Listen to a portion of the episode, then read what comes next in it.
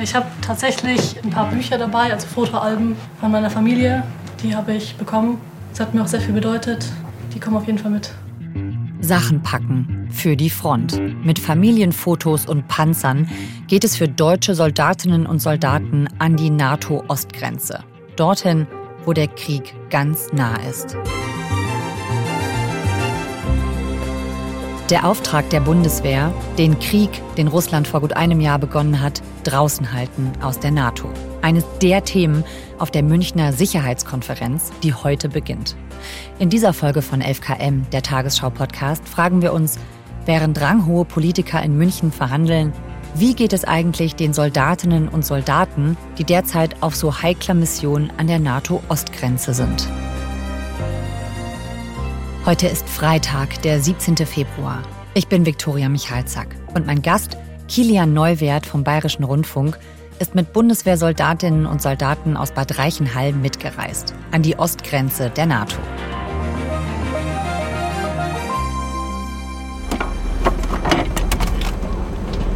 Alle rechts, oder? Ja, geht ja los, geht ja los, geht ja los. Bad Reichenhall ist ähm, Standort der Gebirgsjäger hier in Bayern und von dort haben Soldaten in die Slowakei verlegt. Also sie sind quasi dorthin geschickt worden. Sie haben Mitte Dezember ihre Panzer auf einen Zug verladen, der dann in die Slowakei gefahren ist. Also das sind jetzt keine Kampfpanzer wie die, von denen wir oft sprechen, sondern die Gebirgsjäger sind klassische Infanteristen, viel zu Fuß unterwegs mhm. und die haben quasi dann so Transportpanzer, Radtransportpanzer, in denen Soldaten hinten sitzen können, die dann auch bewaffnet sind und die haben sie in die Slowakei geschickt, denn denn äh, dort beteiligt sich Deutschland an einer relativ neuen NATO-Mission und das war quasi das zweite deutsche Kontingent, das von Reichenhall aus dorthin gefahren ist. Das Spannende an dieser Verlegung war tatsächlich, also man kann sich das so vorstellen, Tag Mitte Dezember, die Berge im Hintergrund gerade frisch verschneit, Morgenlicht, Kommandos hallen über den Bahnsteig, Soldaten dirigieren diese Panzer auf Waggons, also Millimeterarbeit oder Zentimeterarbeit möchte ich jetzt mal sagen. Mhm. Man weist ein, damit da nichts zu weit nach links und nach rechts über den Waggon hinausschaut, dass das alles passt. Mhm. Sehr akkurat, Befehle, die über den Bahnsteig hallen. Ähm, und es war so eine gewisse ungewisse Aufbruchsstimmung zu spüren bei den Soldaten. Zum mhm. einen, weil diese Mission neu ist, ist das zweite Kontingent eben, und zum anderen schon auch, weil Verlegungen in diesem Stil bei der Bundeswehr in den letzten Jahren sicher keine allzu große Rolle gespielt haben. Wir haben ja in erster Linie dann in diesen Jahren ging es in erster Linie um die Auslandseinsätze, Stabilisierungsmissionen, friedenssichernde Missionen, die großen mhm. Afghanistan, Mali zum Beispiel, ja. wo man nicht Panzer auf einen Zug verladen hat, um sie dort eben hinzuschicken. Also das ist schon wieder ein Stück weit ein Novum, dass so etwas wieder passiert jetzt im Moment. Und du hast da auch jemand getroffen, eine Soldatin, die heißt Dorothea. Die Namen müssen wir abkürzen. Auch das ist tatsächlich eine, eine Reaktion auf den russischen Angriff. Da ist das Verteidigungsministerium ein bisschen, ich möchte sagen, rigider geworden. Es argumentiert damit, dass man quasi die Soldaten und deren Angehörige schützen will, indem man nur noch sehr wenige Klarnamen rausgibt. Und die Dorothea H., die gehört also zu denen, die dann von Bad Reichenhall in die Slowakei kommen. Sie hat an diesem Morgen ihren Panzer, sie ist Kraftfahrerin, heißt es bei der Bundeswehr, fährt einen Boxer, so heißt dieser Panzer. Okay. Äh, den hat sie an diesem Morgen auf den äh, Waggon dieses Zuges gefahren und hat uns dann ein bisschen erzählt, wie es ihr geht jetzt im Moment. Dass sie mhm. eigentlich auch noch gar nicht so richtig realisieren kann, was jetzt alles auf sie zukommt, dass das sicher was ist, was sie erst dann realisieren wird, wenn sie eben im Einsatzland ist. Ja, ich habe tatsächlich ähm, ein paar Bücher dabei, also Fotoalben von meiner Familie. Die habe ich bekommen. Das hat mir auch sehr viel bedeutet. Die kommen auf jeden Fall mit.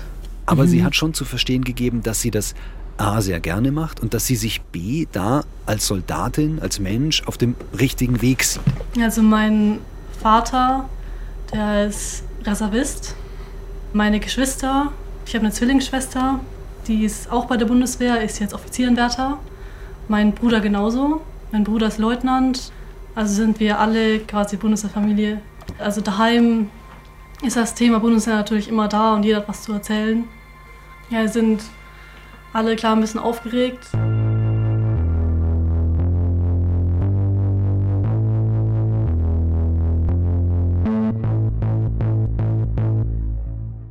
irgendwie hat man Einsätze von der Bundeswehr immer so ganz weit weg im Kopf. Bei anderen Ländern ähm, andere Grenzen, vielleicht auch irgendwie so ein bisschen andere Probleme ganz weit weg. Und jetzt ist das irgendwie anders. Ne? Jetzt ist es so ein bisschen in Anführungszeichen vor der eigenen Haustür. Und inwiefern ist das denn jetzt ein, ein, Strategiewechsel oder auch eine Herausforderung? Was ist das Neue an dieser Mission? Die NATO versucht mit diesen Missionen Einheiten an der sogenannten Ostflanke zusammenzuziehen, also in den östlichen Staaten des Bündnisgebiets. Die Idee dahinter ist quasi multinationale Gefechtsverbände aufzubauen. Klassisch ist es immer so, dass ein Land diesen Gefechtsverband führt und andere bringen dann quasi Truppen ein, so mhm. wie die Gebirgsjäger, die Deutschen jetzt in dem Fall, die in die Slowakei gegangen sind. Mhm. Und die große Idee ist, Truppenpräsenz stärken entlang der NATO-Ostflanke, um quasi ein Signal gen Russland zu senden und zu sagen, wir sind da, wir stehen hier im Falle eines Falles. Also das große Stichwort ist Abschreckung. Und das hat klar in den letzten Monaten oder binnen des letzten Jahres an Bedeutung gewonnen in der ganzen NATO, aber auch in der Bundeswehr. Das ist ja eine ganz neue Art von Aufgabe auch für die Soldatinnen und Soldaten. Also auch dieses ganz persönliche, man weiß, man ist jetzt hier, um Präsenz zu zeigen oder Abschreckung. Wie ist denn das für die? Also die NATO nennt es selbst erhöhte Wachsamkeitsaktivitäten zu Deutsch. Das ist eine direkte Reaktion auf den russischen Angriff auf die Ukraine. Das heißt, für die Gebirgsjäger, die wir jetzt da begleitet haben, die sind sechs Monate weg, sechs Monate weg von zu Hause. Mhm. Das ist eine lange Zeit. Nun ist es aber für jemanden, der sagt, ich lasse mich darauf ein, ich werde Berufssoldat oder Zeitsoldat, per se nichts Neues, weil das hatten sie in anderen Einsätzen ja auch, dieses Szenario. Also wenn jemand nach Mali geht beispielsweise, auch der Einsatz läuft ja noch, dann ist es ein vergleichbarer Zeitraum von der Länge. Aber wahrscheinlich schon so ein bisschen gemischte Gefühle oder? Davon gehe ich jetzt mal aus, wobei ich sage jetzt das als Journalist, es ist tatsächlich gar nicht so leicht, immer hinter die Fassade zu blicken. Also wir mhm. haben, wir, wir versuchen in den Reportagen, für die wir jetzt unterwegs waren, ein Stück weit auch nachzuzeichnen, was bewegt eigentlich Bundeswehrsoldaten in der jetzigen Situation, ja. wenn sie ganz konkret an der NATO-Ostflanke eingesetzt sind für einen bestimmten Zeitraum im Rahmen dieser Abschreckungsmaßnahmen, von denen wir gesprochen haben. Mhm. Und natürlich erzählen viele von ihrer Motivation und dass sie das selbstbewusst tun, dass es bewusste Entscheidungen sind, dass sie sich natürlich auch aus freien Stücken für diesen Werdegang und für diesen Beruf entschieden haben. Aber es ist nicht immer so leicht, hinter, ich möchte fast sagen, hinter die Fassade jedes Einzelnen zu blicken.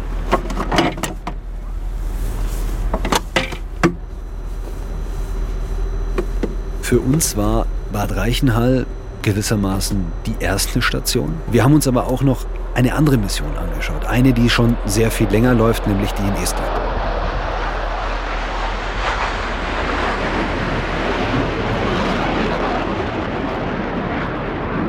Klingt nach Flugzeugturbinen. In Estland sind Luftwaffensoldaten eingesetzt.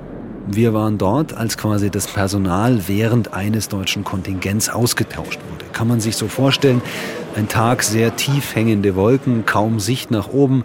Auf einmal taucht über der Landebahn ein äh, grauer Passagierjet auf, der dann quasi die neuen Soldaten äh, auf diesen Luftwaffenstützpunkt bringt, die dann in einer langen Reihe aus dem Flugzeug hinausgehen und in das Terminalgebäude hinein, wo sie am Rande des Rollfelds von dem Kontingentführer, also quasi von ihrem Chef persönlich begrüßt werden mit einem Servus. Das war in dem Fall auch ein Bayer. Die meisten der Soldaten kamen aus Norddeutschland. Also da kam dann eher ein, ein Moin zurück. Und das war so in etwa die Situation, in der wir uns da in Estland dann wiedergefunden haben auf diesem Rollfeld. Was machen die da genau auf dieser, dieser Airbase? Auch das ist eine NATO-Mission, die allerdings schon länger läuft als das, was ich vorhin beschrieben habe. Mhm. Im Prinzip ich hole mal ein bisschen aus, gehe ein bisschen zurück in die Vergangenheit, weil das ist eigentlich schon wichtig in dem Zusammenhang. Mhm. 2004 sind die baltischen Staaten, Estland, Litauen, äh, Lettland, in die NATO eingetreten. Mhm. Und schon damals war klar, dass sie selbst keine Kampfjets haben, um damit gegebenenfalls ihren eigenen Luftraum zu sichern. Und Länder wie Deutschland haben das. Auch hierzulande stehen für den Fall der Fälle rund um die Uhr 365 Tage im Jahr Kampfjets bereit. Das Ganze nennt sich Alarmrotte. Mhm. Die steigen quasi auf, wenn sie in irgendeiner Art und Weise alarmiert werden. Klassischer Fall hier, ein Beispiel, so heißt es immer gerne von der Luftwaffe. Eine zivile Maschine ist unterwegs, verliert den Funkkontakt, meldet sich nicht mehr bei der Flugsicherung. Man weiß nicht so recht, was ist da los. Dann mhm. kann im Zweifelsfall so eine Alarmrotte aufsteigen und guckt nach, was passiert denn da gerade? Ist das Flugzeug möglicherweise entführt worden? Ähm, stellt quasi Sichtkontakt her zu den Piloten im Cockpit. Ja. Und eine ähnliche Aufgabe hat man denen auch zugedacht im Baltikum. Und da hat sich die NATO gedacht, gut, wir wechseln uns ab, verschiedene Länder übernehmen diese Aufgabe. 2014 hat man das Ganze dann verstärkt als mhm. Reaktion auf die russische Annexion der Krim. Ja. Und Deutschland beteiligt sich eben an dieser Mission rund vier Monate im Jahr mit bis zu sechs Eurofightern, die dann dort hochgeschickt werden und die im Falle des Falles quasi aufsteigen müssen. Also man bewacht sozusagen einen bestimmten Luftraum, genau. diese Grenze. Das Besondere dort ist allerdings, dass dieser Luftraum sehr häufig durchflogen wird von russischen Militärflugzeugen, mhm. die zum Teil Kaliningrad anfliegen über einen sehr schmalen Korridor mhm. und die sich nicht immer, also das sind jetzt die Beobachtungen der Soldaten, mit denen wir sprechen konnten, die sich nicht immer an die Luftfahrtregeln halten, die für sie gelten. Was heißt das? Das heißt, sie schalten zum Beispiel ihre Transponder ab. Also das sind so Signale, mit denen sich ein Flugzeug identifizieren lässt. Sie geben keine Flugpläne auf, sie kommunizieren nicht mit der zivilen Luftsicherung und also Flugsicherung und all solche Sachen. Okay. Und dann müssen im Prinzip diese Maschinen aufsteigen, um, das ist quasi der Sicherheitsaspekt, um erstmal zu gucken, was passiert da, um ja quasi im Zweifelsfall nebenher zu fliegen und für die zivile Flugsicherung kenntlich zu machen, hier ist ein Flugzeug unterwegs, sodass es nicht zu einem Zusammenstoß kommt mit einer zivilen Passagiermaschine. Ich möchte jetzt einen Hauptmann zitieren, einen Piloten, den wir getroffen haben, Hauptmann Dennis, der gesagt hat, man muss mit einem deeskalierenden Mindset an die Sache rangehen. Also es kommt schon, ja, wenn man überlegt, wie lange wir hier sind, mindestens einmal pro Woche vor im Schnitt. Dann fangen wir diese Flugzeuge ab. Das heißt, wir versuchen einfach parallel geografisch nebenher zu fliegen und einfach erstmal aufzuklären, was für ein Flugzeugmuster ist, was für ein Typ es ist. Ähm, und wenn wir dann die Gelegenheit haben, versuchen wir davon ein Foto zu machen, also das Ganze zu dokumentieren. Und dann liegt es an der NATO zu entscheiden, reicht diese Dokumentation oder besteht ein Flugsicherheitsrisiko? Müssen wir das Flugzeug zum Beispiel begleiten, um es für die Zivilisten sichtbar zu machen? Oder ist der Auftrag damit für uns erledigt? Aber zum anderen kommt der politische Aspekt drauf, so nennen das auch die Soldaten, und das ist einfach der Aspekt, dass die NATO Präsenz zeigen will, wenn da ein Flugzeug unterwegs ist, dann sind wir da und diese Eurofighter fliegen tatsächlich auch bewaffnet. Okay, also das soll so eine Sicherheit bringen, aber es birgt das auch Gefahren oder ist es auch so eine Form von Provokation? Also du hast ja eben schon gesagt, wenn es um Abschreckung geht oder so, dann es geht ja darum, dass dann an dieser Grenze doch mehr als vorher was aufeinander prallt, ne? Ja, ähm, also Aufeinanderprallt Gott sei Dank nicht, aber sie fliegen relativ, ja. sie fliegen relativ nah ran, haben die Piloten ja. erzählt. Also wirklich, ja, Sichtweite, Auge mhm. in Auge, möchte mhm. ich sagen, mit, mit russischen Militärpiloten, Piloten, die ganz unterschiedliche Maschinen bewegen, also von der Transportmaschine bis zum bewaffneten Kampfjet. Mhm. Und es war ein Thema in den Gesprächen, wie wollt ihr da auftreten? Wie agiert ihr da? Was ja. ist da sozusagen die Idee dahinter? Und die einhellige Meinung oder das einhellige Bild, das ich bekommen habe von den Soldaten, war immer wieder, unser Job ist es hier nicht zu provozieren. Wir wollen mit einem deeskalierenden Mindset rangehen. Wir wollen hier nichts provozieren, wir wollen keine Grenze überschreiten, die wir irgendwie die irgendwas provozieren könnte und vielleicht Schritte nach sich zieht, die keiner haben möchte. Wir sind hier auf der friedlichen Seite für die NATO und wollen unsere Aufgaben bestgehend erfüllen. Wie kann ich mir das denn vorstellen? Die warten da und wie oft kommt das vor, dass sie so einen Alarm haben? Im Schnitt sagen die Soldaten, ja, im Schnitt müssen sie einmal die Woche quasi tatsächlich aufsteigen zu so mhm. einem Alarmstart, möchte ich das jetzt mal nennen. Man kann sich das so vorstellen, also wir haben es eben so erlebt, es ruft jemand raus aus diesem Büroraum, aus dem lauter Rechner stehen und sagt, mach dich mal fertig. Mhm. Es kommt gleich ein Alarm, weil sie mhm. quasi über die Radarabtastung oder über die Luftraumüberwachung vorher schon gemerkt haben, da ist was unterwegs, es fliegt rein in den Bereich, für den wir zuständig sind. Und dann geht's eben los für die.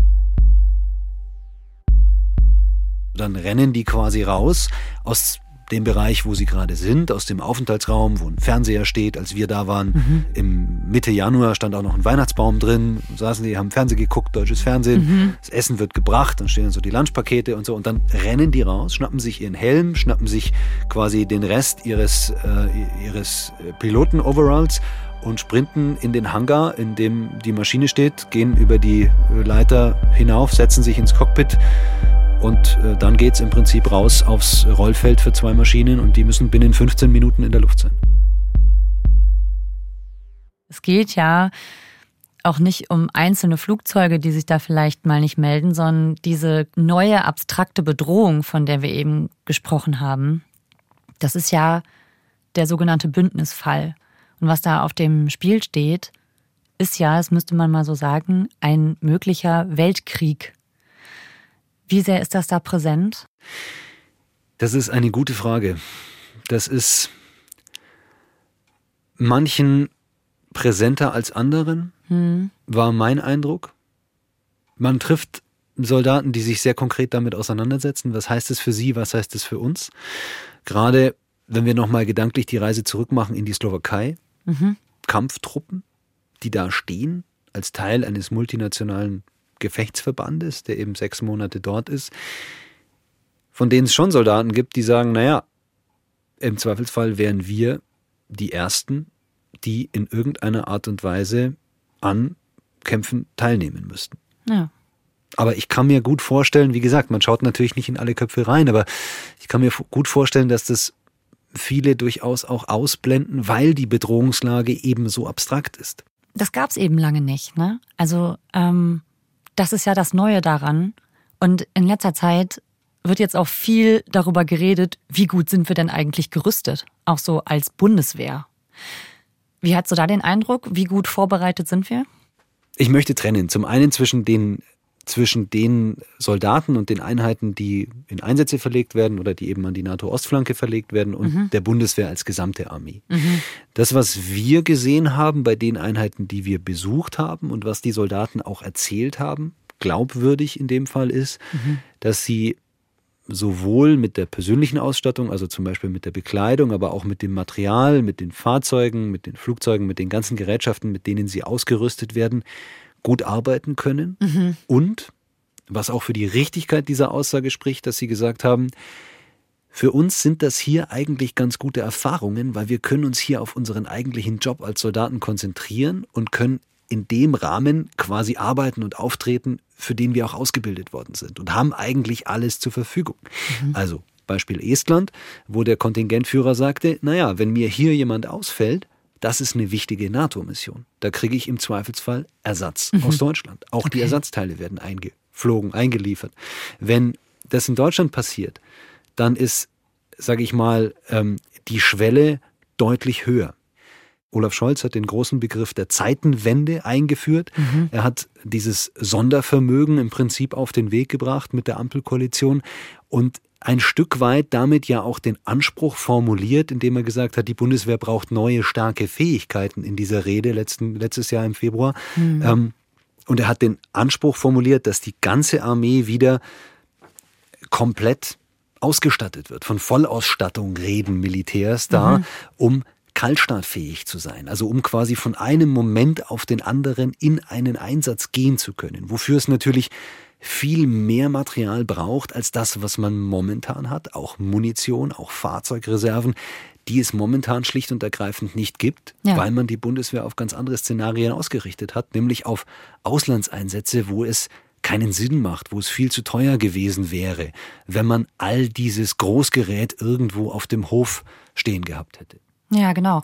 Also wir wissen eigentlich ist, ist sie im Großen und Ganzen nicht so gut ausgestattet. Nun warst du da und interessanterweise hast du direkt gesagt, naja, man muss auf die Glaubwürdigkeit achten bei dem, ne? Oder also du, wenn du als Journalist vor Ort bist, fragst du dich dann direkt, denkst du so mit, wie glaubwürdig ist das, wenn du jetzt da bist, wie ehrlich würden dir jetzt überhaupt Soldaten sagen, dass sie das Gefühl haben, sie sind nicht richtig ausgestattet?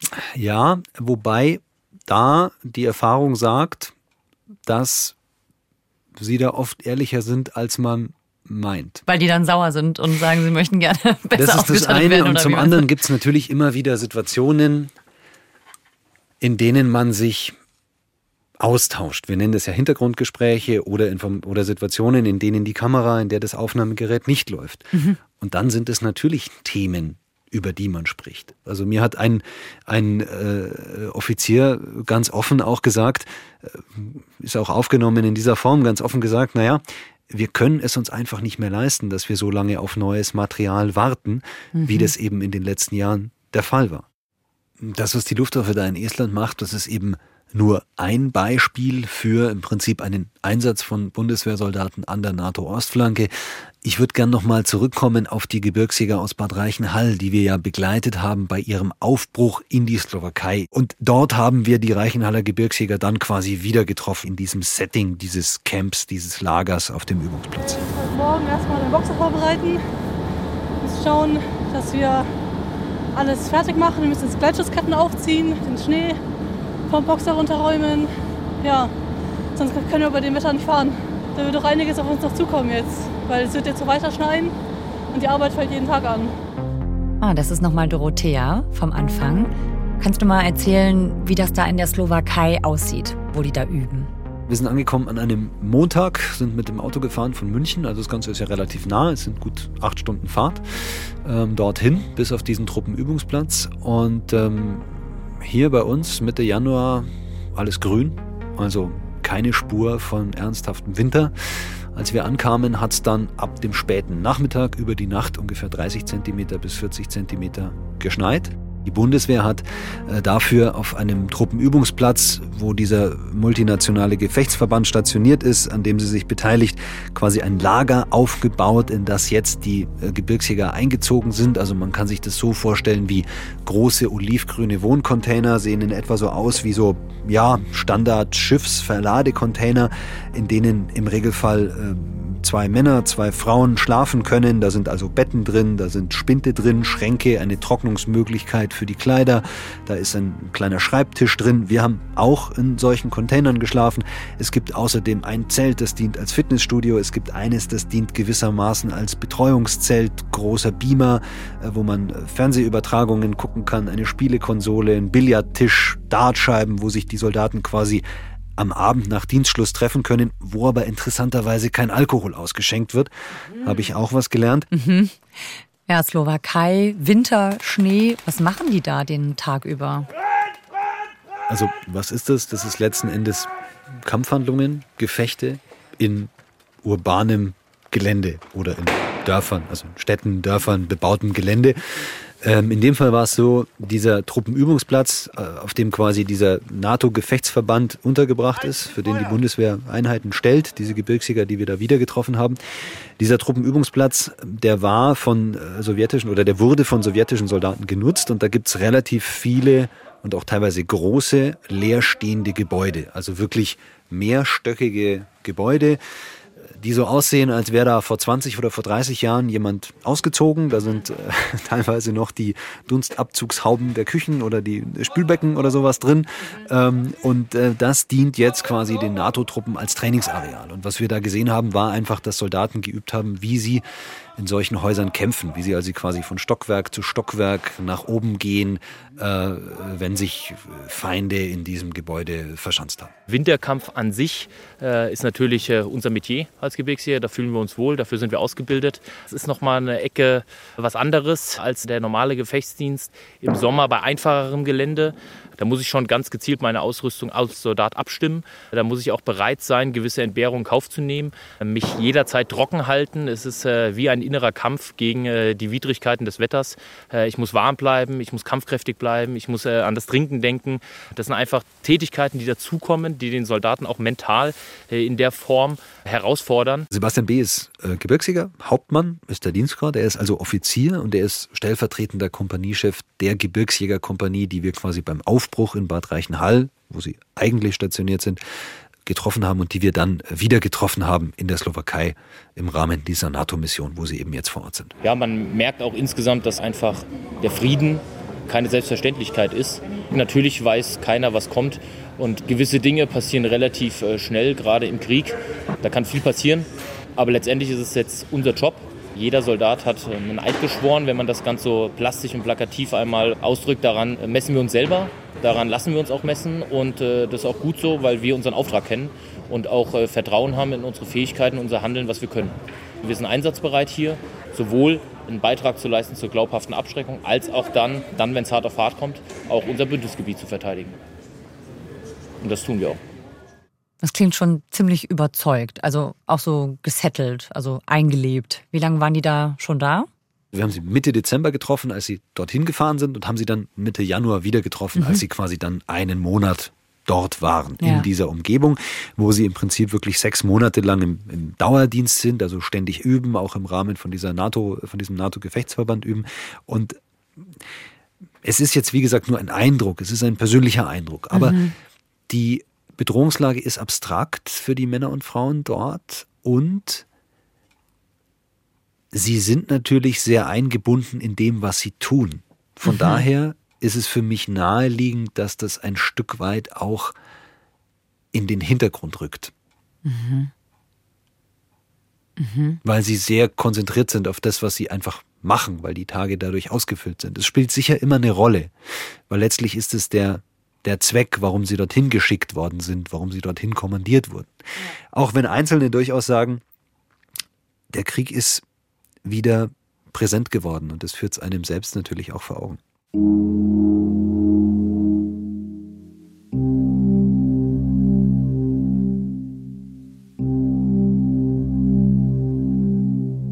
Diese neue Situation, das ist ja momentan auch Thema dann bei der Sicherheitskonferenz oder wird es sein? Und sag mal, also Kilian, du hast jetzt diese Recherche gemacht, du hast dich da eine ganze Weile mit beschäftigt, du warst da vor Ort. Wie ist das denn jetzt? Diese, ja, die Bundeswehr und auch die NATO jetzt sind in dieser neuen Verteidigerrolle oder vielleicht auch zurück in einer Verteidigerrolle. Wie hast du das jetzt wahrgenommen? Ich nehme das so wahr, als wäre da im Moment wahnsinnig viel im Wandel und als stehen wir da schon gewissermaßen an einer Schwelle. Mhm. Im letzten Jahr sind sicher viele Dinge dynamisiert worden, die man vorher angestoßen hat, die man in der NATO eigentlich angestoßen hat, nachdem Russland 2014 die Krim annektiert hat. Mhm. Aber wenn wir ehrlich sind, hat das für uns alle wahrscheinlich in den letzten Jahren keine so zentrale Rolle gespielt, was dort passiert. Das ja. hatten auch wir Journalisten nicht so vordergründig auf dem Radar. Ja. Die Militärs hatten es auf dem Radar, aber sie haben es zumindest meine Wahrnehmung von der Priorität her nicht ganz so hoch eingestuft. Man mhm. hat bestimmte, man ist bestimmte Schritte in diese Richtung Refokussierung Landes- und Bündnisverteidigung gegangen in der NATO, auch in der Bundeswehr. Mhm. Aber das Ganze ist sehr viel konkreter geworden mit dem 24. Februar 2022. Mhm. Und dieser Angriff Russlands hat eigentlich für die NATO viel eher die Aufgaben definiert, vor denen sie jetzt steht. Ja. Und man hat versucht, mit dem, mit dem NATO-Gipfel von Madrid im letzten Sommer erste Antworten zu finden. Also diese strategische Überbau, glaube ich, ist da. Mhm. Aber wenn es dann um die konkrete Umsetzung geht, Truppenstellung, Ausrüstung der einzelnen Armeen, dann ist die NATO im Moment sicher weit von dem entfernt, was sie da als Anspruch formuliert. Und deswegen möchte ich eher sagen, wir stehen da so am Beginn eines Wandels, am Beginn einer Wende. Und um an diesen Punkt zu kommen, mhm. wird sich sicher noch vieles tun müssen. Und das hast du weiter im Blick, Kilian. Danke erstmal bis hierher, dass du uns von deinen Recherchen erzählt hast. Danke dir, Viktoria, für das Gespräch. Das war 11KM, der Tagesschau-Podcast, mit Eindrücken aus den Ländern an der Ostgrenze der NATO. Kilian Neuwert, Reporter für den Bayerischen Rundfunk, hat von seiner Reise mit den Soldatinnen und Soldaten der Bundeswehr erzählt. Die Hinweise zu seinem Film, den ihr bald sehen könnt, und zu seiner Radioreportage findet ihr in den Show Notes. Wenn euch die Folge gefallen hat oder ihr Verbesserungsvorschläge für uns habt, dann schreibt uns gerne an 11km.tagesschau.de. Weitere Folgen findet ihr in der ARD Audiothek. Mitgearbeitet an dieser Folge haben Stefan Beuting und Katharina Hübel. Produktion Konrad Winkler, Markus Horstmann und Christoph van der Werf. Redaktionsleitung Lena Göttler und Fumiko Lipp. 11KM ist eine Produktion von BR24 und NDR Info. Mein Name ist Viktoria Michalzack. Wir hören uns Montag wieder.